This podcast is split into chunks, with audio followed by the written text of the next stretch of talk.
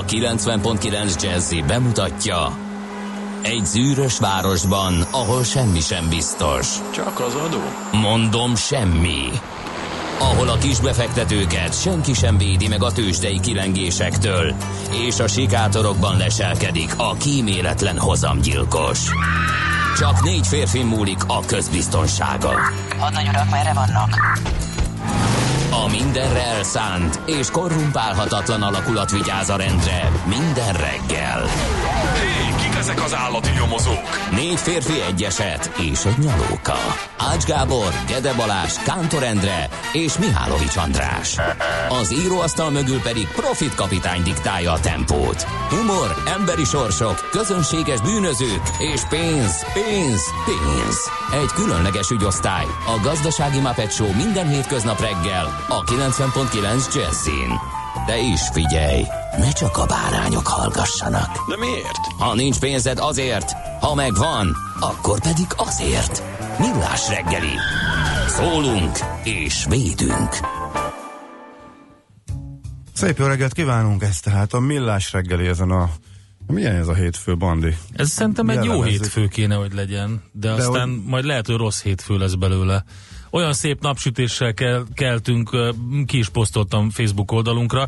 Hát ennek lehet, hogy nem marad híre és hamba sem. Hm, Hát akkor fordít, de nem, most nem is mondták, hogy köszönöm szépen a tegnapi kellemes meglepetést a meteorológiának, tehát az elképesztően borús, rossz idős várakozás helyett a Dunántúlon gyönyörű idő volt, egészen addig, ameddig a durva szélőkések meg nem érkeztek, de ekkora mellé lövést már régen láttam már, mint amit a időjárási előrejelzéseket Igen, vasárnapra már illetően. rossz időt mondtak. Szerencsére Ja, így aztán láttam Anteuszt győzni az arénában, a Florália ünnepen, kétszer is.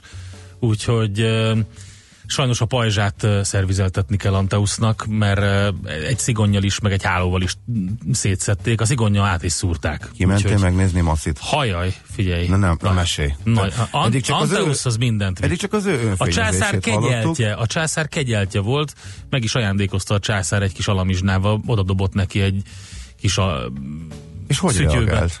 Hát Anteusz az természetesen nagyon örült, hogy ő az, a második győzelmét úgy aratta, hogy szerencsétlen ö, ellenfele ö, átesett egy hullán.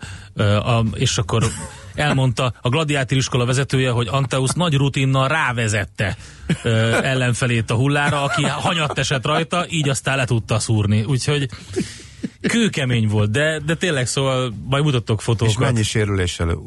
A, a nulla Várható, sérüléssel holnap be tud abszolválta. jönni műsorba? Be tud jönni Jó, műsorba, úgyhogy minden tökéletes. Úgyhogy ez, ezt el akartam az elején mondani, mert tényleg nagy élmény volt, élvezték a gyerekek is, úgyhogy úgyhogy nagyon klassz volt. Ki mondotta, Macit nézték, vagy az egészet? Az egészet, tehát a kislányom a Kirké nevű trákharcos lány gladiátorért van teljesen oda, miután végignézte a küzdelmét, és a, hogy a lány is tud ilyet csinálni, hát ez zseniális volt neki.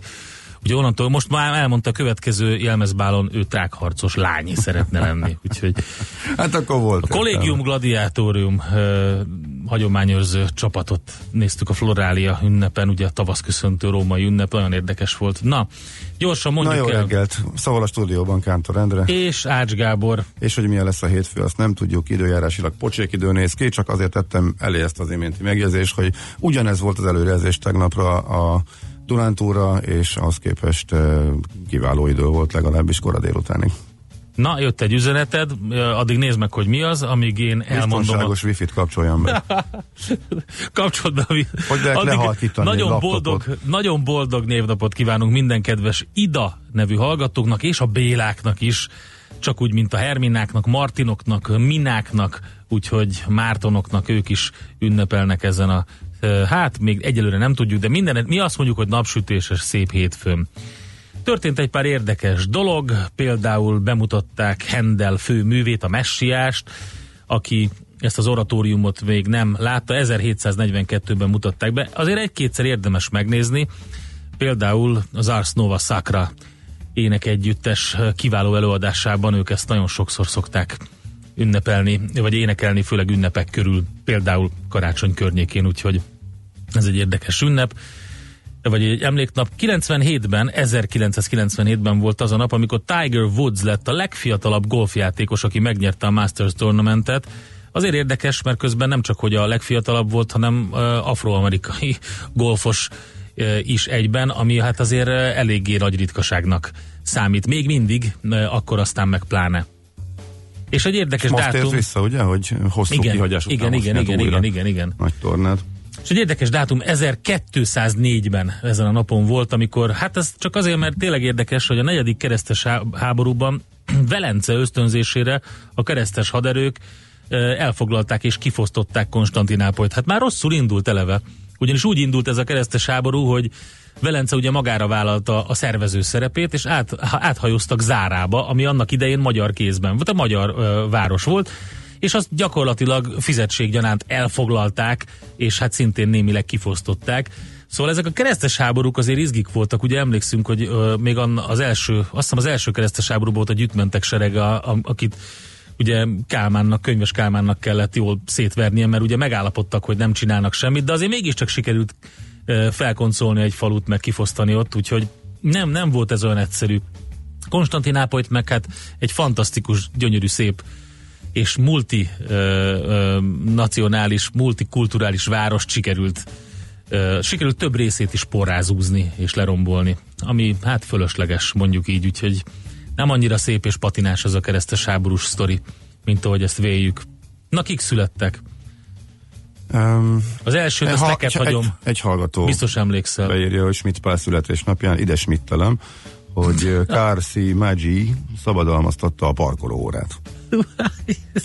Jól megnézzük. Köszönjük szépen. Uh, Neked hagyom az elsőt, biztos emlékszel. már mit? 1894, híres születésnaposok, Derkovics Gyula, magyar festőművész. Miért gondoltad, hogy én el... Mert, mert száz százalék, mindenki emlékszik, hogy a leghíresebb metszete az a az a Dózsa György. Ja, aha. Ugye ebből benne van az összes, összes Mhm. könyvünkben mindig, Így, mindig benne volt.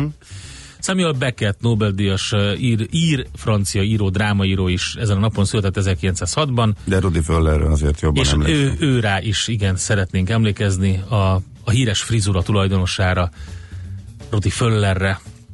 Senki másnak nem lobogtak úgy azok a fürtök, mint Rudi Föllernek. A Bundesliga frizura elől praktikus, hátul szép, ugye? Igen, de hogy ez hogy megmaradt a magyarba, azóta is elképesztő. És Nem egy, annyira és egy népszerű, jó de... úgynevezett csemege bajusz is párosult hogy ehhez az egész képhez nagyon Mege sokszor. bajusz, Ugye? de várj, az már nincs meg. A csemege bajusz melyik? Hát az Aha. a kis tömött, nem lelógó bajusz, ami annak, annak idején. Azt így hívják? Na jó. Ma is tanultam valamit. Úgyhogy Egy hallgató kijavít bennünket, hogy hát um, kimaradt a névnapok felsorolásából az első fagyos szent szervác. tényleg? Uh-huh. És az ma van? Nem tudom. Én ez Én viccből nem mondta, de hogy ez viccből mondta a kedves hallgató, hogy visszajön a tél. Most vannak a fagyos szentek ezen a héten, úgyhogy megnézzük lehet, hogy pontosan mikor. elrontottam. De nem, hát uh, megnézzük majd, de lehet, hogy egy-két nappal. Na, de az biztos, hogy mostanság mostanság vannak. Egy kicsit korábban jöttek a fagyos szentek idén, de végre legalább van egy olyan hónapunk, ami mondjuk jóval hűvösebb az átlagnál, mert eddig inkább az ellenkezője volt a jellemző. Bár azt még már kicsit kezdem unni, hogy egész májusba fűteni kell. Erre nem, nem, nem emlékszem az elmúlt évekből. Hát Lassan szeretném érdekes minden kikapcsolni a kárhát. Igen, érdekes. Uh-huh. Na, ki tudunk még itt emlegetni? Tegnap, tegnap. Gary Kasparov. Hát uh-huh. Gary Kasparovra nem 1963? Hát hogy nem emlékeznénk Gari Kasparovra? Szovjet sak nagymester volt, egyébként azeri, azerbajdzsáni születésű, ő és világbajnok. Na, tegnap volt a fagyos. Nem, ma, ma van, akkor elrontottam elnézést. Május 13-a rossz napot, Imola, Imola és Szervác napja van. Na, azért mondom én, kérem szépen. De ő, a hallgatóknak nagyon örülünk, és ezért De küldünk nekik egy jó zenét. stimmeltek? Azok így félig meddig. Akkor most ez jobb, ha befejezzük ezt a kört. Get your bets down, ladies and gentlemen. Következzen egy zene a Millás reggeli saját válogatásából. Mert ebben is spekulálunk. I come from vintage trouble. Look out, I found the one you found. I pop your bubble with my live wired, straight shooting, dirty mouth. Hey,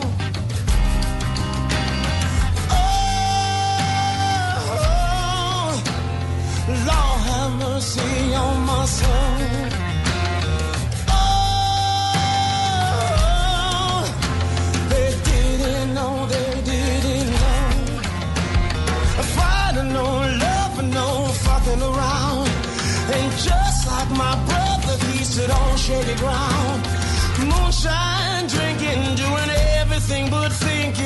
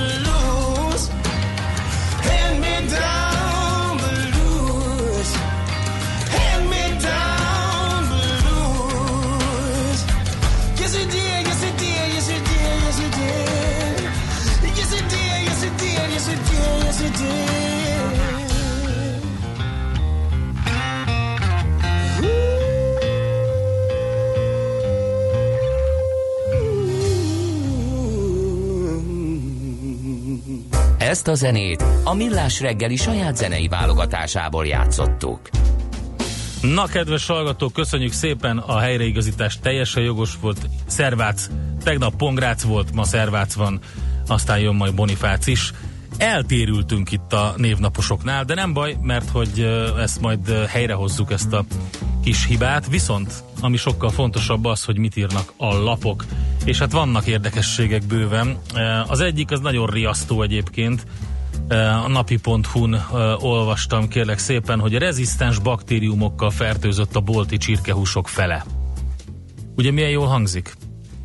Abszolút. Szupermarketekben vásárolt csirkehús mintáját elemezték egy német laboratóriumban, a minták több mint felében antibiotikum rezisztens baktériumokat találtak.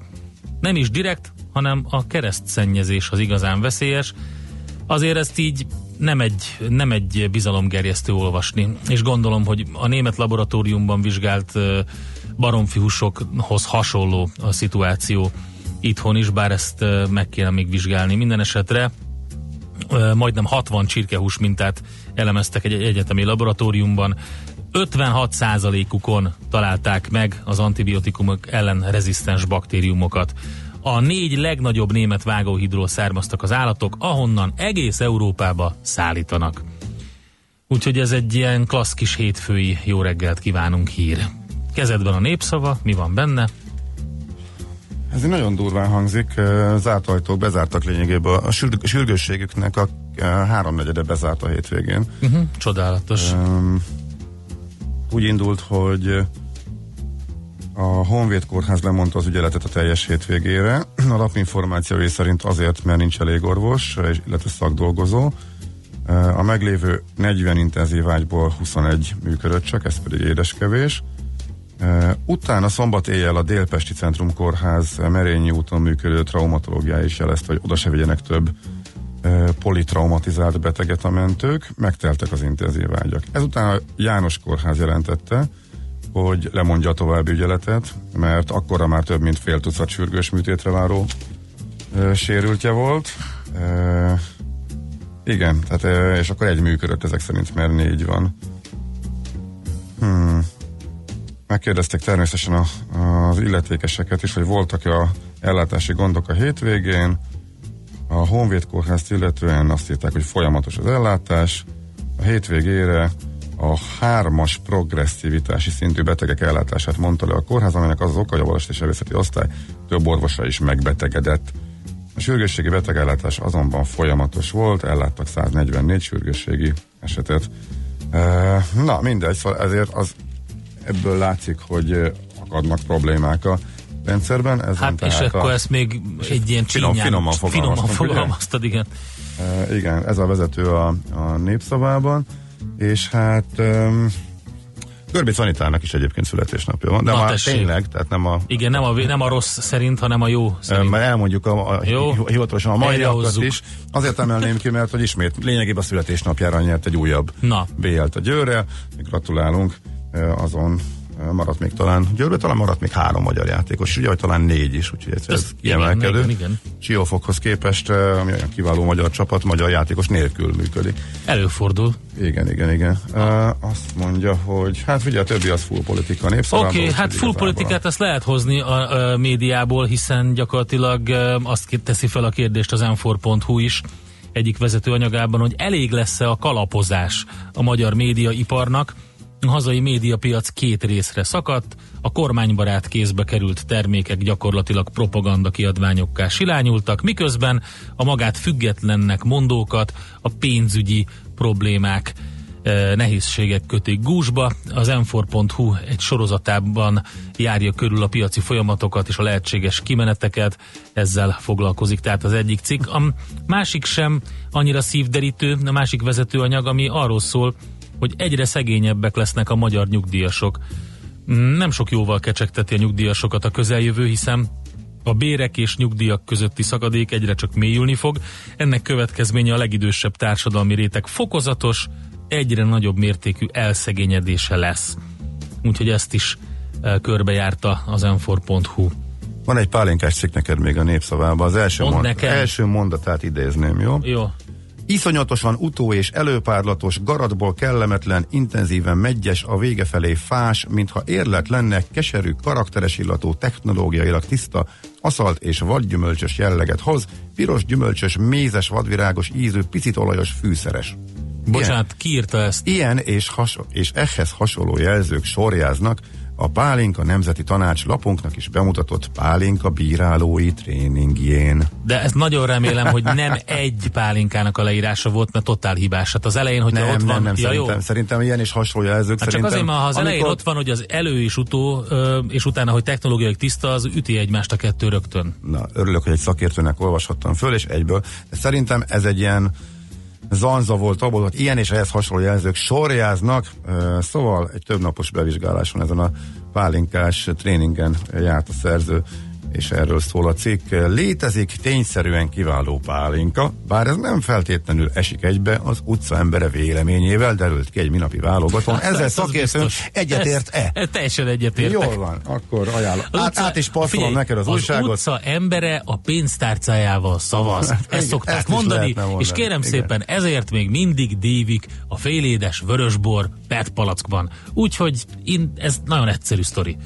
Uh, annyi pénz ment a magyar fociba, hogy Messi adhatna gólpaszt Firminónak felcsúton, írja a g7.hu. Sok értelme nincs ugyan az, Rémelt össze, az összehasonlításnak.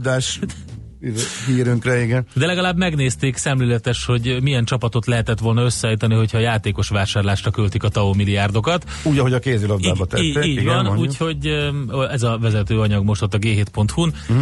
Szű, akkor gyorsan zenéljünk egy tényleg születésnapi uh, muzsikát. Ma, le, ma, ma, ma 80 éves, több mindenki. Az egyik híres 80 évesünket úgy hívják, hogy te 80? Azt a 700-át. Stevie Wonder. Ön dehogy is, ő 60 valami, 60 Azért kilenc. meglepődtem. 80 éves Harvey Keitel, vagy Bizony. hozzá is visszatérünk. Stevie Wonder 1950-ben született, tehát nem sokat tévedtem egyébként, úgyhogy gyorsan egy zenei süvegelés neki.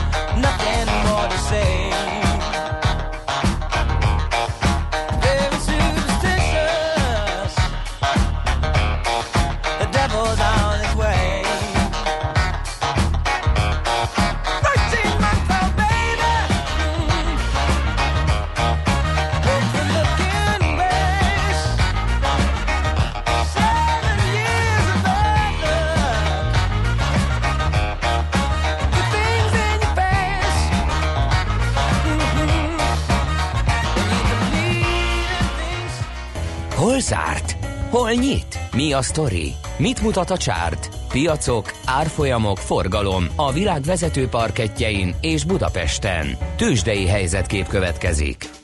Na, gyengült ö, a budapesti értéktős, de részvényindexe az elmúlt héten, mégpedig 1,7 százalékos egész heti gyengülést lehetett látni, viszont növekvő forgalom mellett mind, tette mindezt a Bux Index 41 ezer pont fölött zárva. Azt lehet mondani, hogy a heti forgalom az egész nagy volt, mert hogy majdnem 60 milliárd forintot ért el, az előző heti 34-35 milliárd forint után, és a vezető papírok pedig mind gyengültek az OTP kivételével, mert hogy a Magyar Telekom ugye bevételeket tekintve hozta a vártakat, az eredmények al- alulmúlták a konszenzust, és viszont javította a 2019-es célkitűzésein a társaság, és ugye a héten megjelent vállalati gyorsjelentéseket értékelve enyhén negatív árfolyam reakcióra lehet számítani a részvénypiacán. Aztán hát ugye az OTP csoport növekedése folytatódott, és az elemzői konszenzusnál is nagyobb mértékben sikerült növelni mind a bevételt, mind a profitot, úgyhogy nekik jó volt. A Graphisoft Park is éves terveket felülmúló növekedésről számolt be, és a Richternél is az első negyedéves bevétel és a nettó profit meghaladta a konszenzust, úgyhogy a Waberers volt az, aki jelentős veszteséggel zárta az előző negyedévet, hogyha körülnézünk. Úgyhogy hát így, ha meglátjuk, a, a, vagy megnézzük ezeket a jelentéseket, akkor nem is annyira meglepő, hogy mi történt. Az OTP fél százalékkal növelte a részvényeinek árát, a Richter 4,3 százalékkal csökkentette, a MOL 2,5 százalékkal gyengült, a Magyar Telekom 1,6 százalékkal csökkent, úgyhogy egy, egy ilyen enyhe, enyhe, enyhén negatív hét volt a béten. Amerikában abból a szempontból érdek, az, hogy mi állt a háttérben, azt nem mondom. Őszintén szólva, beismerő vallomás, unom. Az, hogy éppen mit viccel az elnök, és hogy éppen uh, hol tart a kereskedelmi háború, meg éppen most a vámokkal mit szórakoznak, meg éppen ki mit nyilatkozik napközben. Úgyhogy maradjunk annál, hogy a tőzsde az... Hát de pénteken azért elművel. rendesen megrengette azt, hogy hogy mm, gyakorlatilag új fejezetébe lépett a, a vámháború, mert bejelentették az új intézkedéseket, tehát mínuszban nyitott, és utána egész nap vették. Tehát uh-huh. uh, valóban az ele... Tehát ugye elmúlt napokban volt egy korrekció pénteken, illetve csütörtökön, azért volt érdekes, mert napon belül folyamatosan emelkedett, utána elmentek aludni, uh-huh. mármint az amerikai befektetők, megint rossz hírekre ébredtek, az elején megint beleadtak, de megint belevásároltak. Tehát úgy tűnik, hogy nem tud olyan rossz hír lenni, amire eh, tovább folytatódnának az eladások, legalábbis az elmúlt két nap eseményei erre utalnak. Tehát abban nem mennék bele, hogy ki mit mondott meg, eh, éppen milyen, milyen hírek jöttek ki a vámokkal kapcsolatban, a Kínával szembeni vámokkal kapcsolatban pénteken. Az a lényeg, hogy vették, és ismét egy technikai szinten fordult. Az 50 napos mozgó alá esett, de megint csak napon belül, és rögtön megint belevásároltak a befektetők. Tehát az S&P-ben az jellemző, hogy, az el, hogy elsőre, másodikra, sőt gyakran harmadikra és az 50 napos mozgót nem tudja letörni. Ez a egyik legbiztosabb indikátornak tűnik, hogy ezen a szinten érdemes egy visszapattanásra vásárolni, és el- elmúlt éveknek a tapasztalatairól beszélek. Ugye nagyjából ennyi történt, ö, mínuszból a pluszba, így lett a vége ö, a Dow Jonesban 4 és az S&P 500-ban is eh, majdnem annyi. Ami az izgalom volt, ahogy arról pénteken is beszéltünk, elkezdődött a kereskedés az Uber részvényekkel. Eh, Hát eh, jóval alacsonyabban, mint ahol várták, tehát eh, már a kibocsátási árnál is ugye 50 dollár fölötti várakozások is voltak, aztán már az ársávnak is a, az alsó részén, a, a, a, már az ársávot is lejjebb vitték, mint ahogy a korábbi várakozások mint ahol a korábbi várakozások voltak. 42 dollár lett a kibocsátási ár, tehát az IPO ár, és ehhez képest is esni tudott még, nem, bocsánat, 45 lett a, a kibocsátási ár, és akkor ehhez képest is lentebb zárt a papír. Már a nyitásban 42 környékén volt, onnan egy kicsit fölfelé húzták a kereskedés első néhány órájában. Ha jól rémlik, a 45-öt nem érte el, tehát az IPO árat nem érte, utána megint visszaütötték, és 42 alá 41-57-en zárt. Ez azt jelenti, hogy 7,5%-kal alacsonyabban zárt, mint ahol eladták a papírokat a befektetőknek, úgyhogy eléggé csúnyán indult az Uber kereskedése, de hát ezt könnyű megmagyarázni azzal, hogy rossz volt a héten a hangulat. Ennél valószínűleg azért komolyabb dolog ez, cégspecifikus is. Tőzsdei helyzetkép hangzott el a Millás reggeliben. Na kérem szépen, hát természetesen elrontottuk, hogy én, én rontottam magamra vállalom, hát hiszen ez én hibám volt, azt, hogy milyen napot néztem. E, figyelj, csak egy hónappal voltam eltolódva, nem gond, valahogy az elmentett. Melyik irányba? Visszafele, úgyhogy április 13-ról számoltam be az évfordulóknál, de nem gond, május 13 van. A lényeg az, hogy Stevie, és egyébként a teljes neve Steve Land, Hardaway, Judkins, Morris. Szerintem tök jó neve van. Kár, hogy Stevie Wonder névre egyszerűsített. Hát egyetlen korrekt verzió volt, hogy egyetlen valóban mai születésnaposunk, akit a hallgatók írtak rá, Schmidt, Schmidt Pál magyarul. hát, oké, A ennyi. többi nem stimmelt, de Semmi helyre, helyre gond, tettük. semmi gond. És, eh, és ahogy mondtam, Harvey Kittel eh, is eh, 1939. május 13-án született, úgyhogy kerek 80. 80. Az Oscar díjra és Golden Globe-ra jelölt amerikai színész, hát Telma és Louise, kutyaszorítóban, Bugsy, ponyvaregény, amit akartok. Zseniális. Még mondunk egy párat, jó, mert majd a, műsor során so- a kiagyottak közül, és a fagyos szentek természetesen sorban. Viszont itt van velünk Czoller Andi, elmondja a legfrissebb híreket, információkat, utána jövünk vissza mi, sok minden érdekesség lesz a műsorban, például van egy érdekes pályázat, eh, száz szóban Budapest történetíró pályázat, ez lesz az első témánk. Műsorunkban termék megjelenítést hallhattak. Hallottál már a Bitcoinról? És az Ethereum, Ripple, Litecoin, Monero megvan? És azt tudod, hogy milyen technológia hajtja ezeket a kriptopénzeket? Hallgassd minden kedden fél nyolc után pár perccel a kriptopénzek világáról és a blockchain technológia híreiről szóló rovatunkat. Kriptopédia, hogy értsd is, mi hajtja az új devizát. A rovat szakmai partnere a MrCoin.eu kriptodevizaváltót üzemeltető Mr. Limited. Hírek a 90.9 Jazzin. Mától két hétig zárva tart a keleti pályaudvar. Az Európai Bizottság nem támadta meg a kormány babaváró hitelprogramját. A francia parlament alsóháza elfogadta a Notre Dame felújításáról szóló törvényt. Budapesten most 13 fok van, ma sok felhő lesz az égen, egyre több felé elered az eső, záporokra helyenként zivatarokra készülhetünk. A Dunántúlon több felé viharossá fokozódik az északi szél, délután 21 fokot mérünk majd.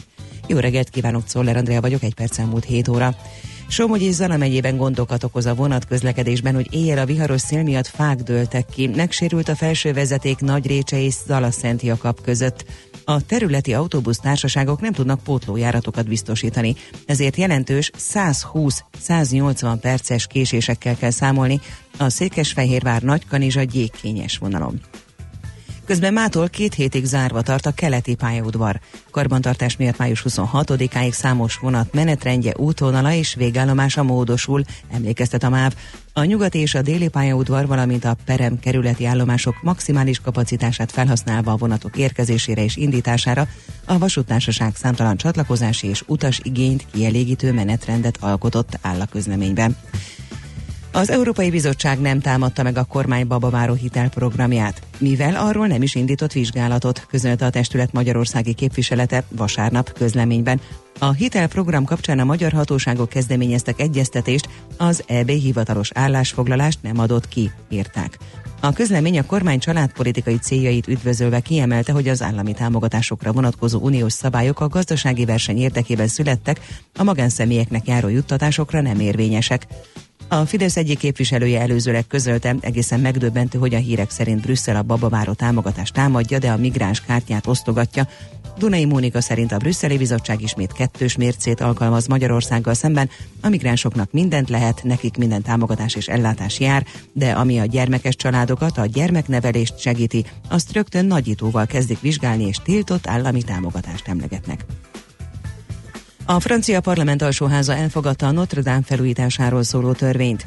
Ez a többi között adókedvezményt irányoz elő azok számára, akik pénzügyi segítséget nyújtanak a Székesegyház felújításához, megkönnyíti a helyreállítási munkálatokhoz szükséges döntések meghozatalát, egyszerűbbé teszi a közbeszerzési eljárások lebonyolítását, és külön bizottság is alakul a költségek felügyeletére.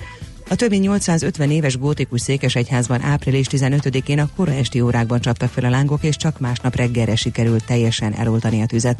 A katedrális tetőszerkezete gyakorlatilag teljesen leégett. Az Egyesült Királyságban egyre több iskolában szerelik le a hagyományos, analóg órákat a tantermekbe, mert a gyerekek már nem tudják leolvasni a pontos időt a számlapról, értesült a 24.hu. A tizenéves diákoknak már annyira me- megszokottak a digitális szolgáltatások, hogy gondot okoz számukra a kis és nagymutatós változat értelmezése. Miután a tanárok azt szeretnék, ha a diákok nyugodtak lennének az órákon, és a hagyományos órák felesleges stresszt jelenthetnek a számukra, így sok helyről száműzték azokat.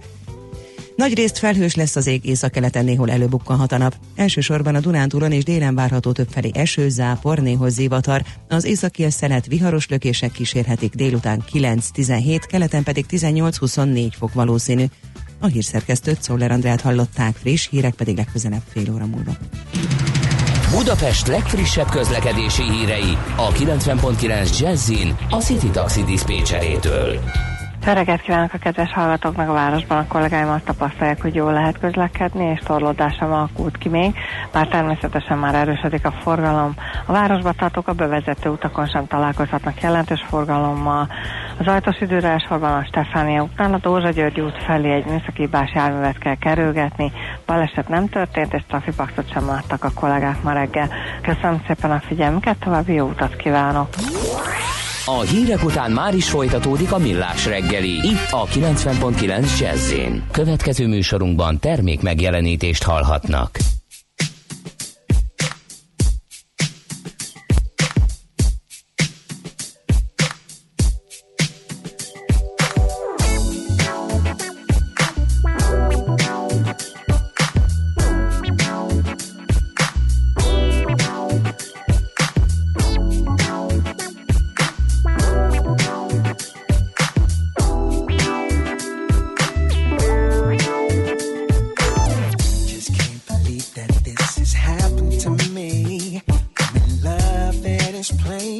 For the whole world to see. That I'm loving every second, minute, hour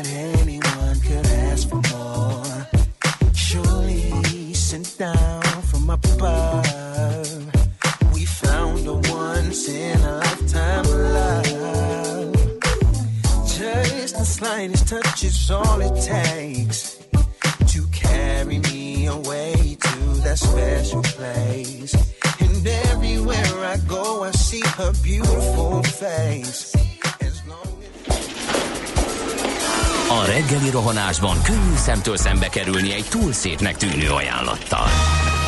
Az eredmény krétával körberajzolt tetemes összeg. A tethelyen a gazdasági helyszínelők, a ravasz, az agy és két füles csésze és fejvállalakzat. A lehetetlen küldetés megfejteni a Fibonacci kódot. A jutalom egy bögre rossz kávé és egy olyan hozamgörbe, amilyet még Alonso Mosley sem látott. Millás reggeli, a 90.9 Jazzy Rádió gazdasági mapetsója. Vigyázat! Van rá engedélyünk! Támogatónk az Átrádiusz Magyarország, a követelésbiztosítás szakértője, hogy az öncégét mindig kifizessék. Jó reggelt kívánunk ismételten Kántor Endre a stúdióban. És Ács Gábor. És ez a Millás reggeli itt a 90.9 Jazzén. Hanyadika van ma? 13-a, És mégpedig május, májusban. május van, igen. Eh, A fagyos szentek, és május ez a lényeg a mai reggel nekünk, hogy ez május és nem április. Igen, tegnap kezdődtek a fagyos szentek, úgyhogy eh, nagyon fontos. Lehet nekünk üzeni 06 30 20 10 909, eh, SMS, Viber, WhatsApp, és lehet természetesen a Facebook oldalunkon is követni, eh, hozzászólni a posztok alatt, eh, amit gondoltok, többek között ezt a fagyos szentes pontosítást is köszönjük. Közlekedés érkezett? Igen, a legfrissebb az, hogy az M1-es M7-es bevezetőn jelentős forgalommal találkozhatnak a közlekedők, már a bevásárlóközponttól írja a hallgató a közlekedési hírek szaknyelvét felhasználva, mondhatjuk így. Aztán mm, közlekedés az most, ha jól látom hirtelen az utóbbi percekben ez, de majd mindjárt tartunk egy kis SMS-es kört, de csak a következő beszélgetés után. Budapest, Budapest, te csodás! Hírek, információk, érdekességek, események Budapestről és környékéről. Egy nagyon érdekes pályázat indult, erről fogunk beszélni. Idén is a száz szóban Budapest történetíró pályázata.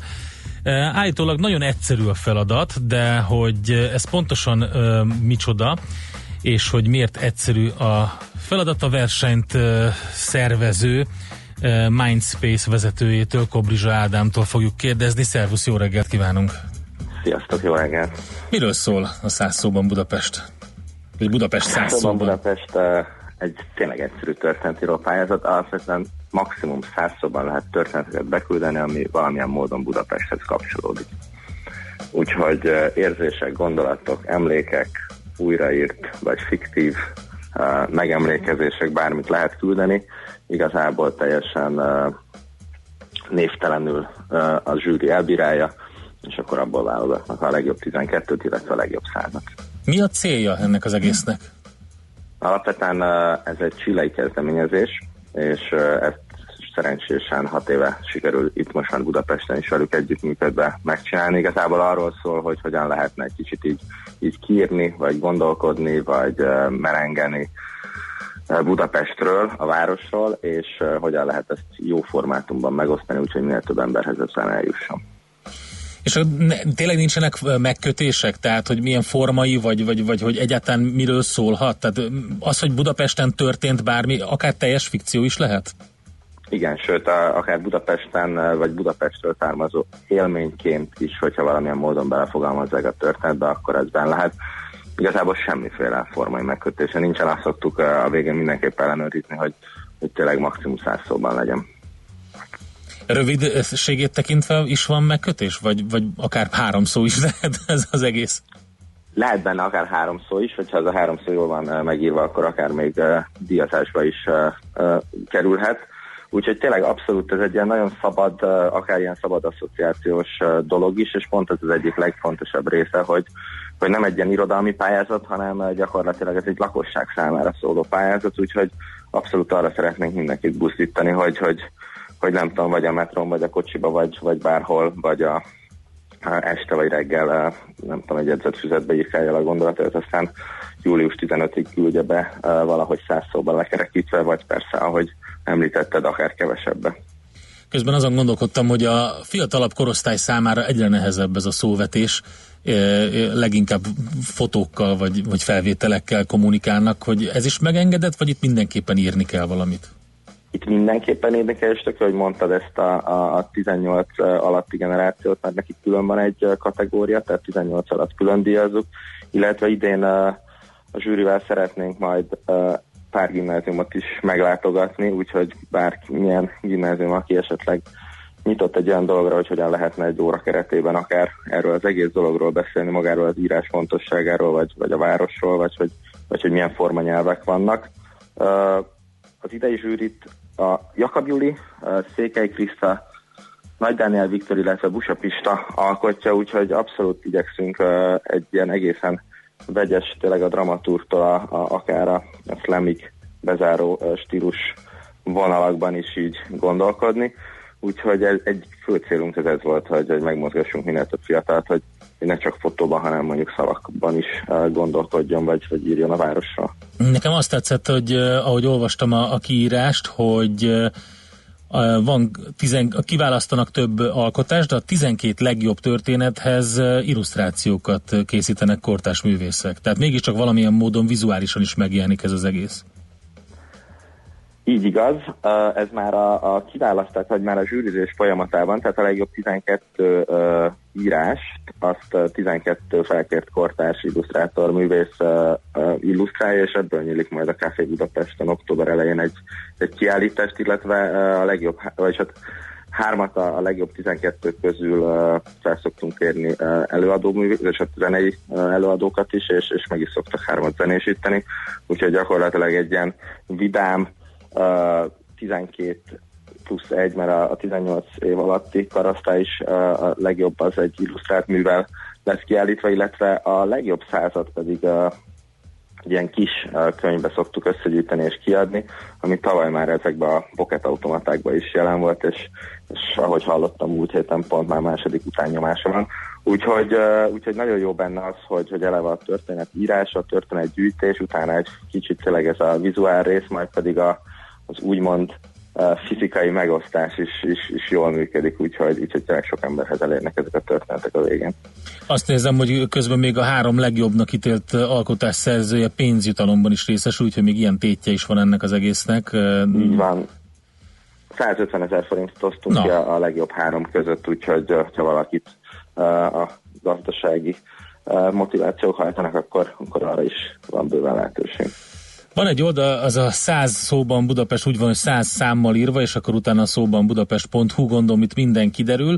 Én pedig, ahogy te mondtad, hogy a pocket automatákban is megjelent ugye ez a um, zsebkönyv a 100 történetből. Ezekben az illusztrációk is benne vannak, vagy a sztorik vannak benne? Nem, ott csak a történetek, uh-huh. de a weben az elmúlt hat évnek a, a legjobb történet, vagy a legjobb uh, 12 tehát az illusztrációkkal együtt a történetek fenn vannak, úgyhogy, úgyhogy ezt az online lehet elérni. Mm, a, a könyvben az, az, az csak, csak, csak, csak betű, csak szöveg.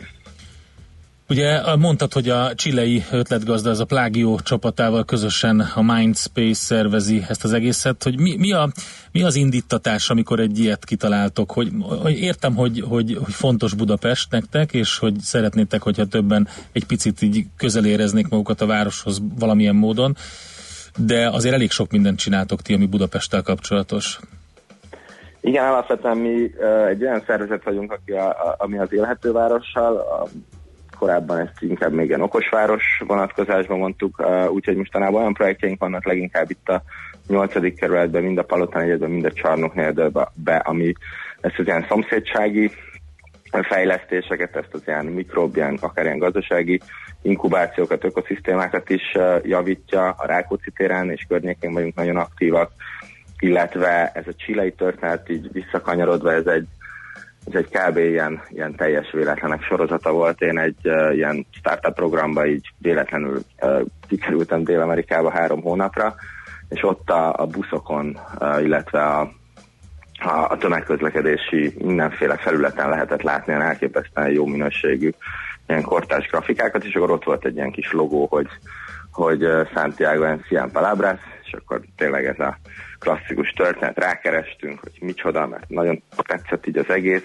és akkor egy ilyen tök fiatal ilyen irodalmi uh, csapattal találkoztunk, akik elmesélték ezt az egészet, hogy maga a történetíró pályázatuk az azért lett ilyen százszalas, mert hogy mert ők tudtak megegyezni a, a metró, nem, nem is metró, tehát közlekedési vállalattal, hogy, hogy csak fix méretű helyeket tudtak biztosítani, és akkor végül innen jött ez az egész százszalas dolog és mi meg azt gondoltuk akkor, hogy, hogy, hogyha nem annyira nehéz, meg, meg amúgy is mindig nagyon lelkesek uh, és bátrak vagyunk, hogy, hogy miért ne lehetne ezt csak úgy, úgy profánul megcsinálni Budapesten is, és akkor pont az első évben szerencsére a BSTK mellé állt ennek a programnak. Ami a, az egész nagy kerekmondatnak a, a, a visszacsatolása az az, hogy igazából ezek a soft elemek, amikkel azt gondoljuk, hogy a, hogy a városban levést tényleg tök jó ilyen, ilyen írott formában, vagy akár ilyen vizuális formában valahogy hogy közelebb hozni az emberekhez, és ez a városi létnek a lényege, hogy, hogy közös élményeink, közös emlékeink, közös történéseink vannak, amit mindenki máshogy él meg lehet teljesen szomorúan, vagy mondjuk ironikusan, vagy vidáman.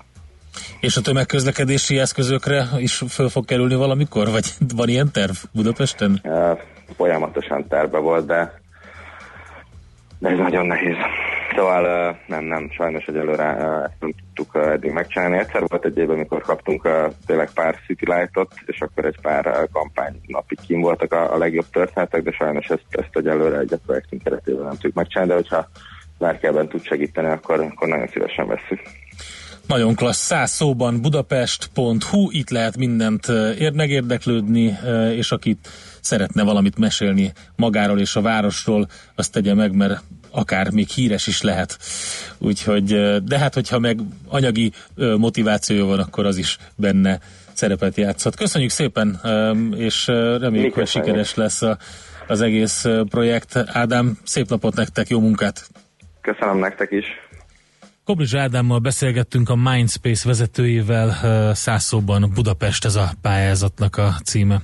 Nekünk a Gellért hegy a Himalája. A Millás reggeli fővárossal és környékével foglalkozó rovata hangzott el.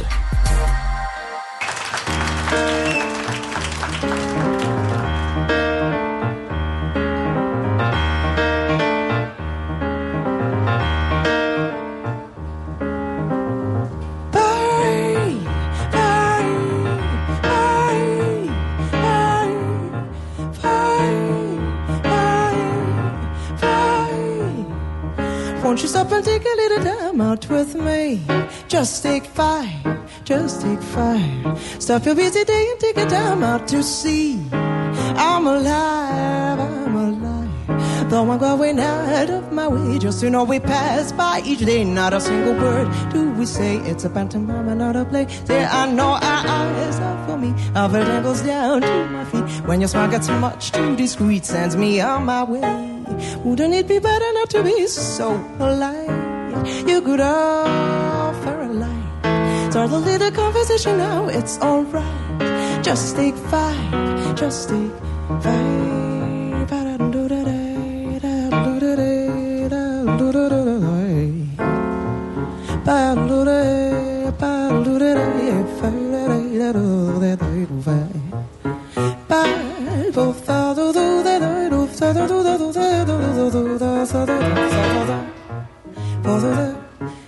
Ez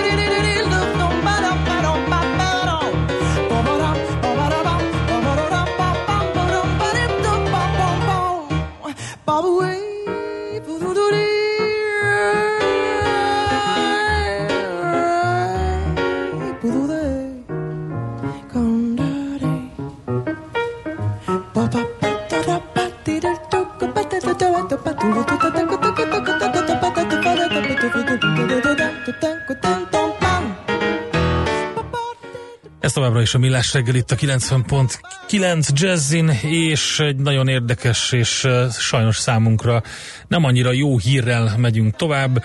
Itt van velünk a vonalban állandó autóipari szakértőnk Várkonyi Gábor. Szervusz, jó reggelt! Jó reggelt, sziasztok!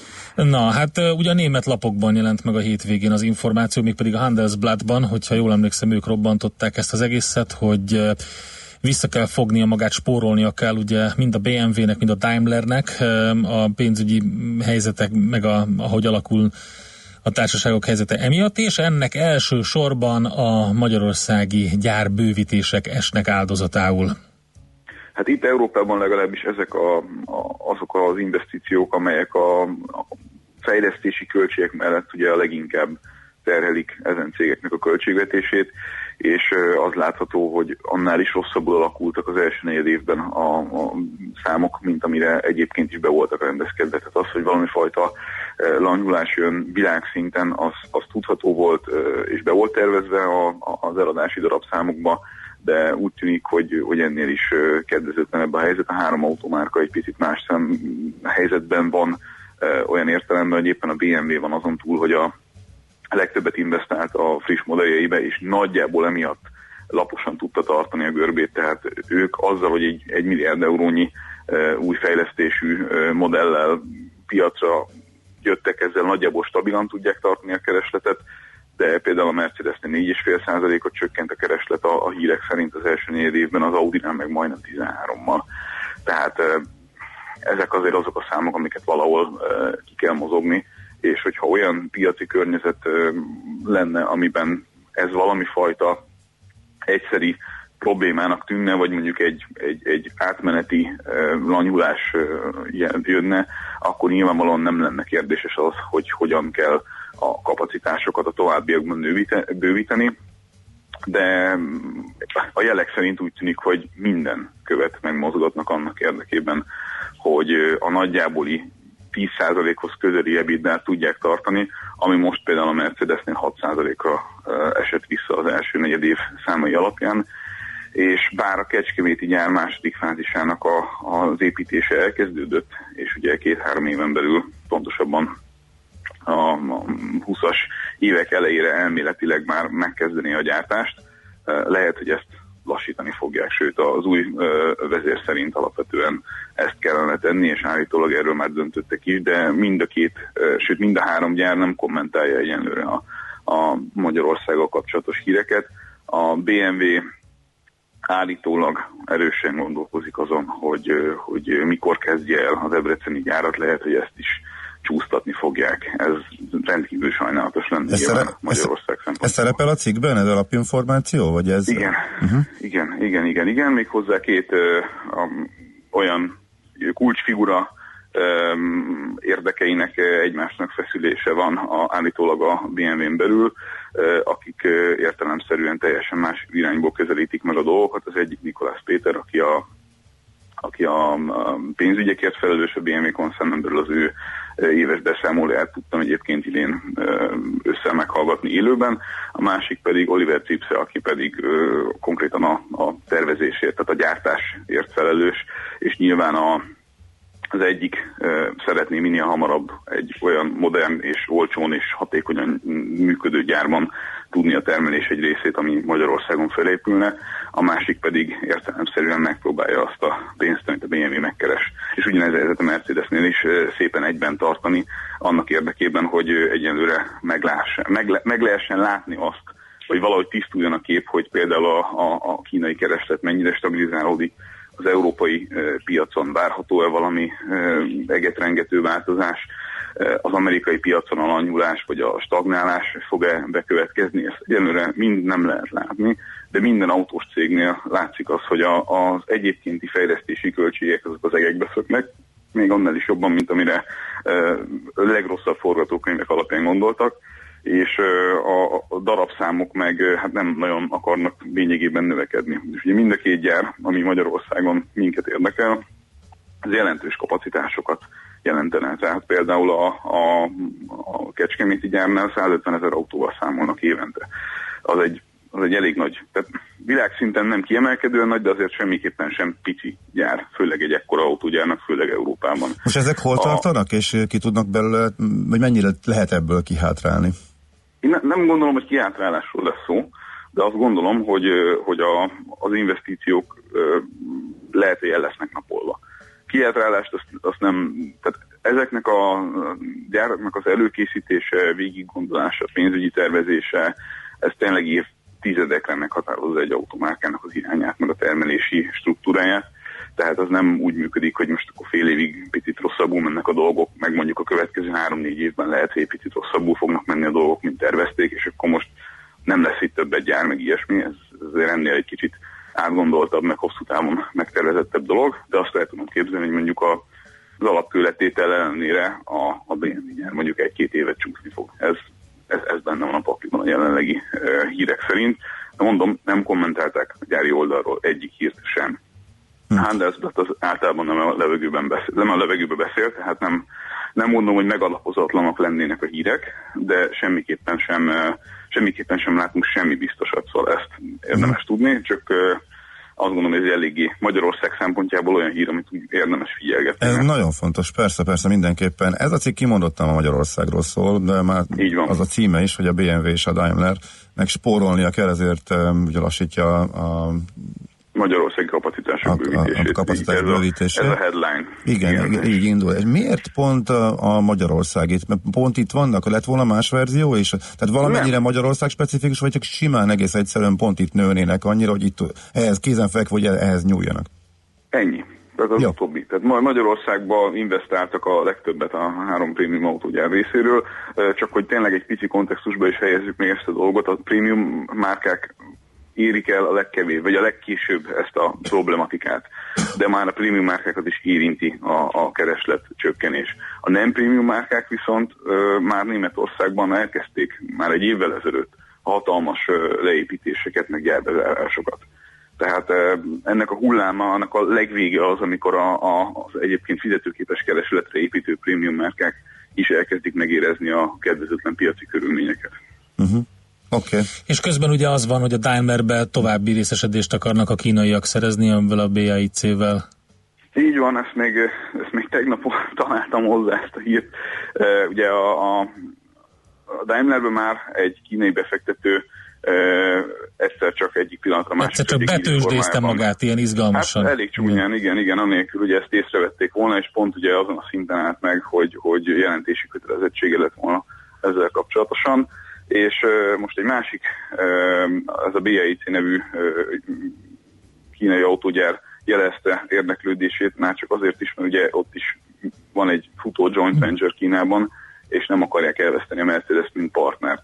Tehát szép lassan köröznek a, a, medencében a, a cápák a német autógyártók körül, mert ilyen helyzeteket kihasználva ugye viszonylag egyszerűen le lehet csapni arra, hogy valami fajta tulajdonlást szerezzenek, vagy akár lényeges tulajdonlást szerezzenek ezekben az autógyárakban, ugyanis nyilván ezek az idők, ezek, tehát, hogy mondjam, arról nincsen szó, hogy itt most nagyon temetni kéne, vagy probléma lenne, csak hát eddig kerestek 10%-ot az autóikon, most meg keresnek 5-6-ot, és a tendencia az nem feltétlenül abba az irányba vezeti a következő mondjuk 4-5 évben, ismerve azokat a kihívásokat, amelyeket az autóipar jelenleg maga előtt tol, ez alapvetően és lényegében változni tudna. És ilyenkor viszont nyilván valami fajta pénzügyi meggyengülést azért lehet érzékelni ezeknél a cégeknél is, tehát könnyű célponttá tudnak válni adott esetben akár ellenséges felvásárlási kísérletek szempontjából. Uh-huh. De ezt kellene nagyon kimozognunk egyébként itt Európában, tehát azért érdemes uh-huh. lenne megvédenünk a saját cégeinket. Igen. Gábor, nagyon szépen köszönjük, hogy felhívta a figyelmünket erre, ez egy nagyon fontos uh, változás, amire... Reméljük, hogy nem, nem lesz, uh, hogy mondjam... Nem lesz drasztikus. Nem lesz drasztikus. Igen, drasztikus. Uh-huh. Dukkoljunk Magyarország De mostantól figyelnünk erre. Oké. Okay. Abszolút. Köszönjük, Köszönjük szépen. szépen. szépen. Szép szervusz, szervusz, szervusz. Párkonyi Gábor autóipari szakértőnkkel beszélgettünk arról, ugye, hogy spórolás lép életbe, mind a Daimlernél, mind a BMW-nél, ez érinti a magyarországi fejlesztéseket, gyárbővítéseket is. Egyelőre pontosat nem lehet tudni, tehát nyilván bejelentések majd érkeznek. Megyünk tovább Schmidt, nem Schmidt, Zoll, Zoller Andi legfrissebb információival, zenéivel, és utána pedig megnézzük, hogy mire számíthatunk a héten. GDP adatok jönnek. Műsorunkban termék megjelenítést hallhattak. Céges energiafogyasztás, energetikai tudnivalók, teendők és döntések. Tudni akarod, hogyan lehet hatékonyabb a céged? Fontos lenne, hogy pazarlás helyett a megtakarításon legyen a hangsúly. Tudj meg többet az energiahatékonysági megoldásokról minden kedden reggel 3.48-kor a Millás reggeliben. A Cég Energia rovat támogatója az Elmű Émász. Rövid hírek a 90.9 Jazzin. Zárva tart mától jövő vasárnapig a keleti pályaudvar karbantartás miatt. Ez idő alatt a vonatok nem érintik a keletit, minden járat induló és végállomása más pályaudvarokra és állomásokra kerül át. A lezárás érinti a többi között a Budapest-Győr hegyeshalom, a Budapest Pusztaszabolcs Pécs, a Budapest 60 Miskolc Sátoraljaújhely, a Budapest Újszáz Szolnok Békés Csaba Lőkösháza, valamint a Budapest Szolnok Debrecen Nyíregyháza Záhony útvonalat. A keletiben olyan előre tervezett karbantartási munkákat végeznek a vágányokon, a váltókon, a forgalmat irányító biztosító berendezéseken, a felső vezetékhálózaton és a peronokon, amelyeket csak akkor lehet kivitelezni, ha szünetel a vonatforgalom. Paksról egyeztetett a magyar kormányfő tegnap a Rosszatom orosz atomenergetikai koncern vezérigazgatójával. Áttekintették az atomerőmű építési projekt állását és tárgyaltak a további teendőkről, olvasható az m Orbán Viktor szerint a két új atomerőművi blokk megépítése jelentősen növeli Magyarország energiabiztonságát, hozzájárul hazánk energiafüggetlenségéhez és a klímavédelmi célok eléréséhez is.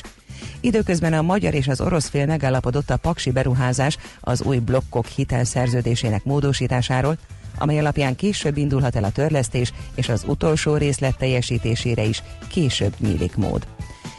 Két hét múlva tartják az európai parlamenti választást. Május 26-án vasárnap 8 millió 14 ezer választópolgár dönthet arról, kik foglalhatják el az Európai Parlamentben a Magyarországnak járó 21 képviselői helyet. A választás egyfordulós, a választópolgárok 9 pártlista egyikére szavazhatnak. A szavazatok 34%-ára számíthat a Brexit párt a másfél hét múlva rendezendő brit EP választásokon derül ki egy felmérésből, amelyet az Observer közöl. Ezzel Nigel Farage pártja nem egyszerűen a legtöbb voksot szerezheti meg, hanem a mindössze néhány hete alakult szervezet támogatottsága nagyobb, mint a két nagy pártnak a kormányzó konzervatívoknak és a fő ellenzéki erőnek a munkáspártnak együttvéve, olvasható a hvg.hu-n. Utóbbi 21%-on áll. Előbbi a szavazatok mindössze 11%-át szerezné meg, ha most rendeznék a választásokat. Nagy részt felhős lesz az ég, északkeleten néhol előbukkanhat a nap. Elsősorban a Dunántúlon és délen várható többfelé eső, zápor, néhol zivatar. Az északi szelet viharos lökések kísérhetik. Délután 9-17, keleten 18-24 fok valószínű. A hírszerkesztőt Szoller Andrát hallották, friss hírek pedig legközelebb fél óra múlva. Budapest legfrissebb közlekedési hírei, itt a 90.9 jazz Budapesten erős a forgalom a Soroksári úton befelé az Illatos úttól, az Üllői úton befelé az Ecseri út előtt, a Pesti úton a Keresztúri útnál, valamint a Váci úton a Megyeri út közelében. Akadozik a haladás a Rákóczi úton a Barostértől, a Szentendrei úton befelé a Pók utcától. A Méta utcában, a Besence utcánál új gyalogátkelő helyet létesítenek, emiatt útszűkületre kell számítani. Egyirányosították a Simongát utcát a Nagytarcsai útól a Naplás út felé felújítás miatt. Pongrász Dániel, BKK Info. A hírek után már is folytatódik a millás reggeli, itt a 90.9 jazz Következő műsorunkban termék megjelenítést hallhatnak. Move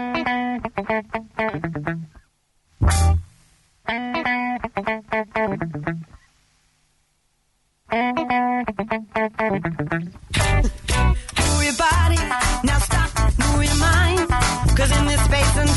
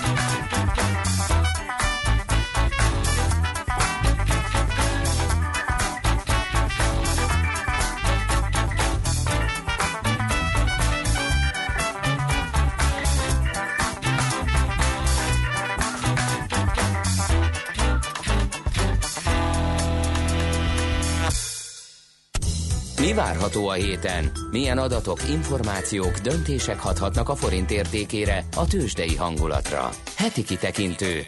A millás reggeli szakértői előrejelzése a héten várható fontos eseményekről a piacok tükrében.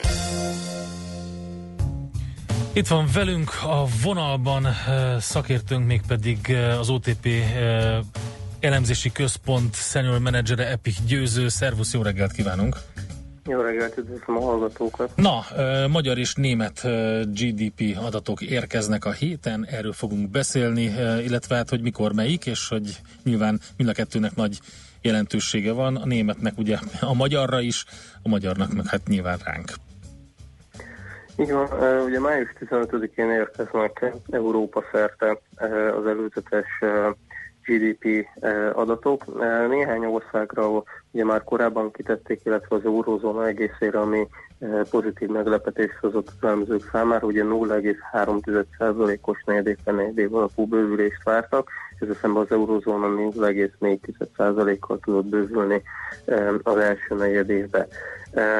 Én azt gondolom, hogy azért ez a várakozásoknál erőteljesebb teljesítmény eh, nehezen lenne elképzelhető, anélkül, hogy az eurozóna legnagyobb gazdasága ne lett volna a várakozásoknál jobb bőrbe, tehát eh, van, lehet okunk azt feltételezni, hogy a német GDP-be is eh, lehet eh, pozitív meglepetés. Eh, Már csak azért is, mert eh, annak ellenére, hogy ugye a német eh, bizalmi indikátorok nagyon-nagyon kedvezőtlen alakultak az első negyedévben, azért a, úgymond a hárdadatok, tehát az ipari termelés, építőipar, stb. azért ennél jóval kedvezőbb képet festettek a német gazdaság állapotáról, és igazából ez, ez, a, ez a tendencia egyébként az egész eurozónára elmondható, és hogy az eurozóna egészében végül is ez egy várakozásoknál erőteljesebb növekedéshez vezetett. Ugye ezt a 0,4%-ot érdemes azért eh, ahhoz viszonyítani, hogy az eh, előző negyed években ugye 0,2% volt a növekedés ütem, tehát ez azért eh, egy, egy, egy érezhetőbb gyorsulást vagy javulást jelent az elmúlt év második felébe tapasztalt adatokhoz képest. Hát ez mindenképpen jó hír, mert ugye aggasztó jelek érkeztek korábban különböző ipari mutatókkal kapcsolatban, vagy más makromutatókkal kapcsolatban, akkor, akkor arra lehet számítani, hogy most egy kis visszafordulás van? Én azt gondolom, hogy azért ezek a bizalmi indikátorok mindig kicsit hevesebben reagálnak bizonyos eh, hírekre. Nyilván ugye azért az eh, Európával kapcsolatban elég sok eh, negatívum eh, látott napvilágot, ugye ment a Brexit-tel kapcsolatos gyakorlatilag tökölészés, meg nem egyezés, ugye folyamatosan jöttek a vámháborúról szóló hírek, stb. stb. Nyilván ezek rövid távon valószínűleg sokkal erőteljesebben hatottak a bizalmi indikátorokra, mint, mint, ahogy, mint, mint amennyire a tényleges gazdasági teljesítményre. Uh, Oké, okay, tehát akkor um, ez az egyik adat, a másik az pedig a hazai, ugye a hazai GDP adat. Um, itt mire lehet számítani? Eh, Itt arra számítunk, hogy eh, korábban azt vártuk, hogy eh, a magyar gazdaság növekedési üteme a tavaly év második felében érhette el a tetőzést, ezzel szemben viszont a, a beérkező konjunktúra indikátorok az első negyed évről azt sejtetik, hogy a magyar gazdaság tovább gyorsulhatott. Ugye az előző negyed évben 5,1% volt az év per év alapú növekedés, várakozásunk szerint ez tovább gyorsulhatott 5,3-5,4%-ra eh, az első negyed évben.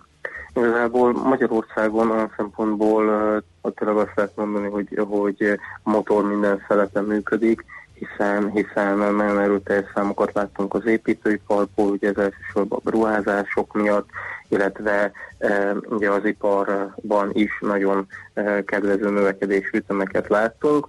E, ez e, ugye részben annak is köszönhető, hogy, hogy ugye az eurozónában is azért az első negyedében elkezdett magára találni az ipar, illetve ugye az ipari rendelések is kedvezően alakultak az, az euróvezetbe, illetve Németországban. Ugye most beszélgettünk épp autóipari szakértőnkkel arról, hogy úgy tűnik, hogy a Daimler is és a BMW is komoly spórolásba kezd, ami a hazai fejlesztéseket, bővítéseket fogja jelenteni. Ennek nyilván hatással lehet a magyar gazdaságra. Kérdés az, hogy, hogy eh, ezt hogy látod te, milyen távon jelentkezhet ez, ha ez mi így lesz?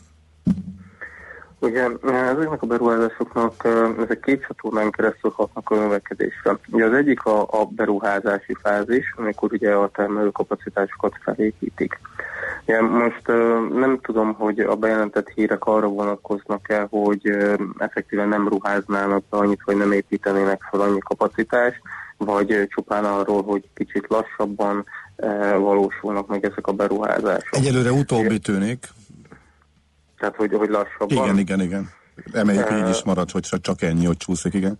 Igen, em, és ugye a másik része meg, ahogy említettem, hogy ugye mi az a termelőkapacitás, ami, ami végül is felépül, illetve hát nyilván ugye a nap végén azt számít, hogy, hogy ezek a termelőkapacitások milyen mértékben lesznek majd ugye kihasználva. Úgyhogy én azt gondolom, hogy ha a tervezőkapacitások eh, elérik a, a tervezett mértéket, akkor ez maximum tényleg az időbeli csúszás miatt okozhat a magyar növekedésbe, lehet hatás a magyar növekedésre, de azért ezek a beruházásoknak a jelentősebb része eleve csak 2020-ban realizálódott volna, úgyhogy ezek alapján én azt gondolom, hogy ez inkább majd csak a jövő évben jelenthet, vagy jelentkezhet a növekedési adatokban. Oké, nagyon szépen köszönjük ezeket, akkor várjuk a két GDP adatot, hát nyilván többet is, de ez a kettő az kiemelten fontos számunkra. Nektek akkor jó munkát és szép napot! Rendben, köszönöm. Epik Győzővel beszélgettünk az OTP elemzési központ elemzési senior menedzserével. Heti kitekintő rovatunk hangzott el. Mire érdemes odafigyelni a héten? Mi elmondjuk. In Argentina, the tango starts dying. The tango starts dying. Because of it, the young, young generation, they start getting more excited with rock and roll than with tango. My music goes on. There are cracks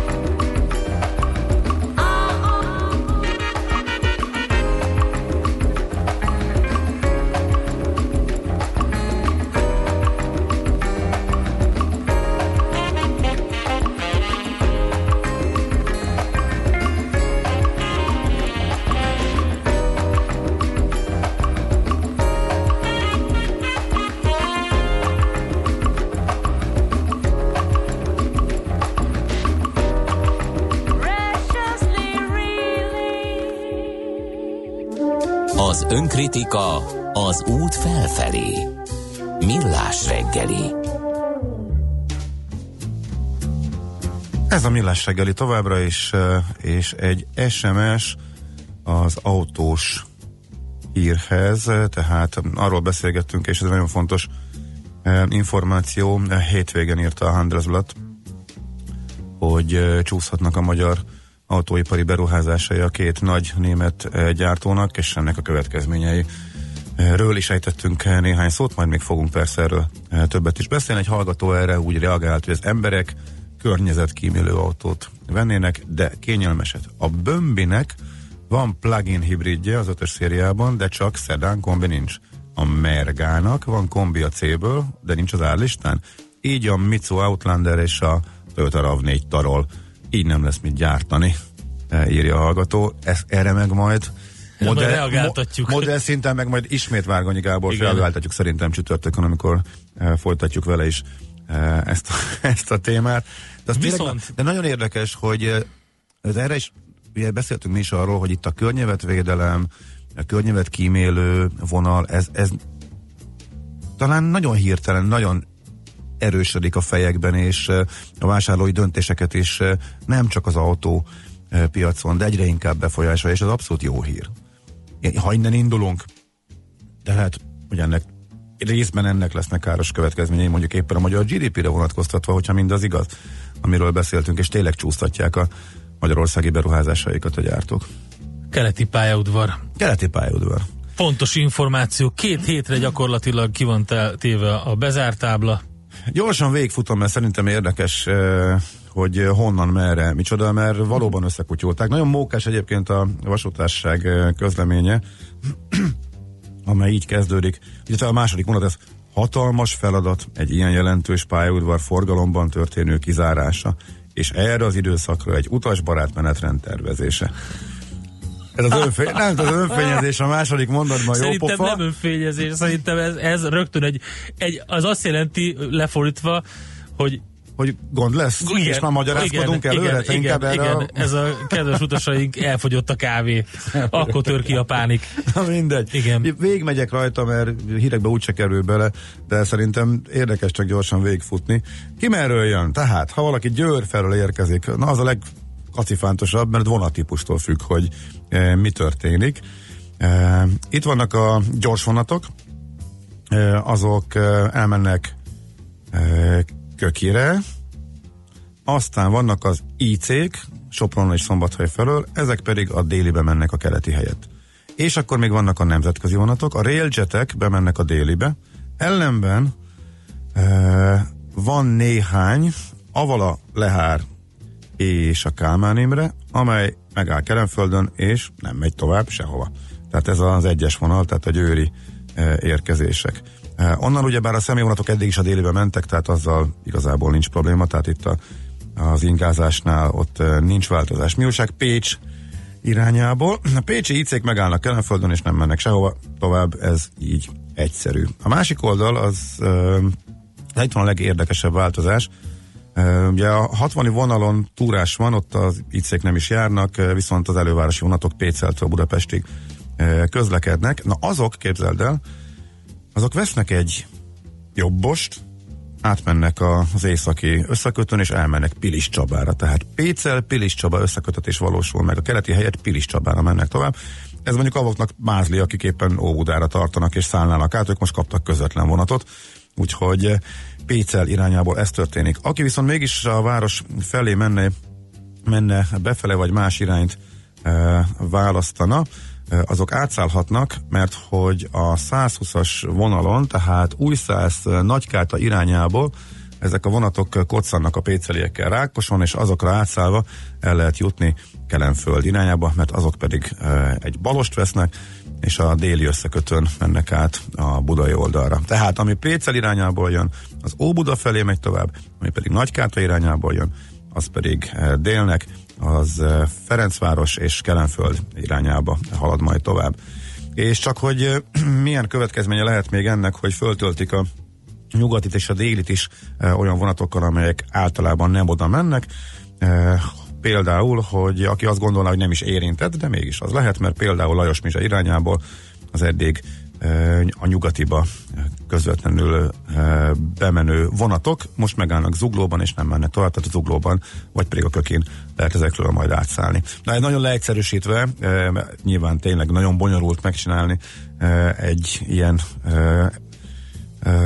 állomás kizárás, vagy pályaudvar, fejpályaudvar kizárás esetén a menetrendet meg a variálásokat, azért próbáltam kicsit összefoglalni, hogy honnan merre. Tehát azok is érintettek lehetnek, tehát mindenki, aki vonatról utazik, és esetleg nem is a keleti felé tartott az ő vonata, érdemes megnéznie, mert lehet, hogy pont azért, mert fontosabb vonatokkal pakolják tele az alternatív pályaudvarokat, úgyis, mint a délit és a nyugatit, lehet, hogy a keletit amúgy nem érintő vonatoknak is módosul az útiránya is, nem csak a menetrendje. Két hétig tart a felújítás, tehát 13-ától ma kezdődött, és 26-áig, és azt ígérik, hogy Hát nem tudom mennyire lesz kulturáltabb, de hogy lebetonozzák, kicserélik a vágányokat, felsőzették, meg belső munkákat is végeznek, de hát erről már korábban beszéltünk remélhetőleg az utasok is majd kevésbé lesznek elkeseredettek, hogyha belépnek a keleti pályaudvarra, mint eddig, amint ez elkészül. Oké, okay, hát reméljük, hogy ez ha nem lesz annyira drasztikus, mint ami ennek hangzik. Gábor meg tud 10 óra izni, illetve hát ez még csak 8 órai, tehát a reggelinek a vége, mert hogy itt van már a stúdióban Czoller Andi elmondja a legfrissebb híreket, információkat, utána pedig jövünk vissza, hétfő van adóvilág rovatunkban, Ciprusra fogunk utazni, úgyhogy egy igazi klafa kis offshore helyszín következik. Ciprus, sok-sok érdekesség, mind gazdaságilag, mind történelmileg, mind politikailag. Gyorsan közlekedési infokat még ide vigyeztem, jó, mert fontos, és úgy tűnik, hogy kemény hétfő van. A Ferihegyi befelé a Köki termináltól áll, a Galvani úton most koccantak előttem gigadugó várható, tehát a Galvanin még egyszer, az Őrsvezér terén, a Fehér út elején már egy hete nem mennek a lámpák. Zseniális. Ezek a legfrissebbek.